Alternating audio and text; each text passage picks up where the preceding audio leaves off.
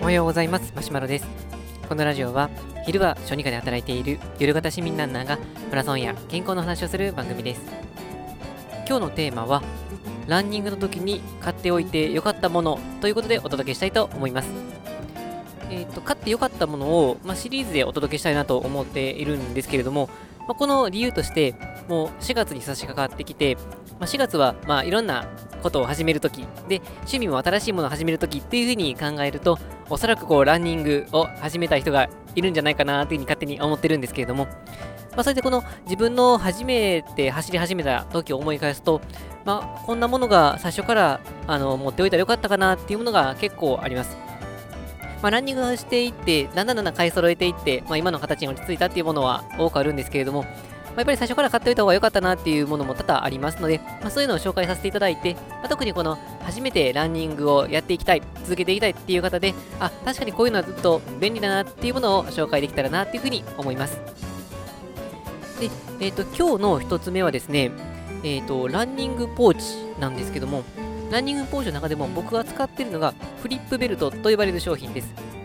このフリップベルトは、まあ、どういうものかというと、まあ、腰にこの、まあ、巻きつけるゴムの、まあ、ゴムじゃないですけど、ゴムみたいにこう伸び縮みする、そういうバンドになっているんですけれども、これ非常に便利なんですね。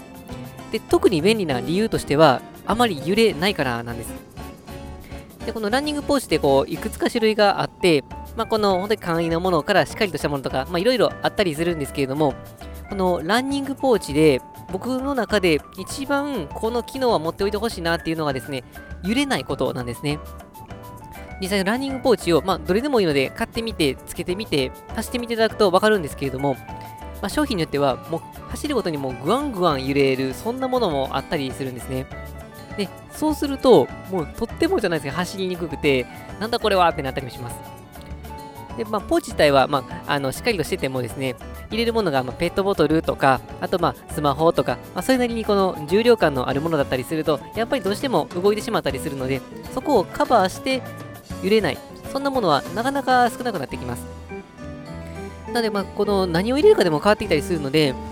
まあ、走ってる時に何か飲み物が飲みたくなった時に、まあ、お金がちょっとあればいいかなっていう人だったりすると、本当に小銭を入れられるようなぐらいであれば、まあ、そんなにこのしっかりとしたものでなくても、まあ、そんなに揺れなくていいと思うんですけれども、まあ、スマートフォンとかになってくると、それなりにしっかりとした素材が必要になってきます。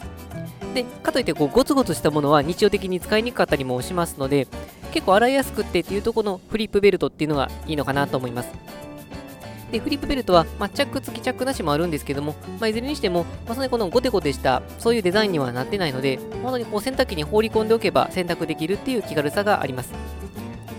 まあ、別の商品で結構しっかりとしたものが、あのペットボトルをこの入れる、なんかまあ、なんていうか、メッシュ素材になっているところにこの入れて、で他にもてんこ盛り入れられてみたいなのがあるんですけど、まあ、そういうものだったりすると、ちょっとこの洗濯機にて、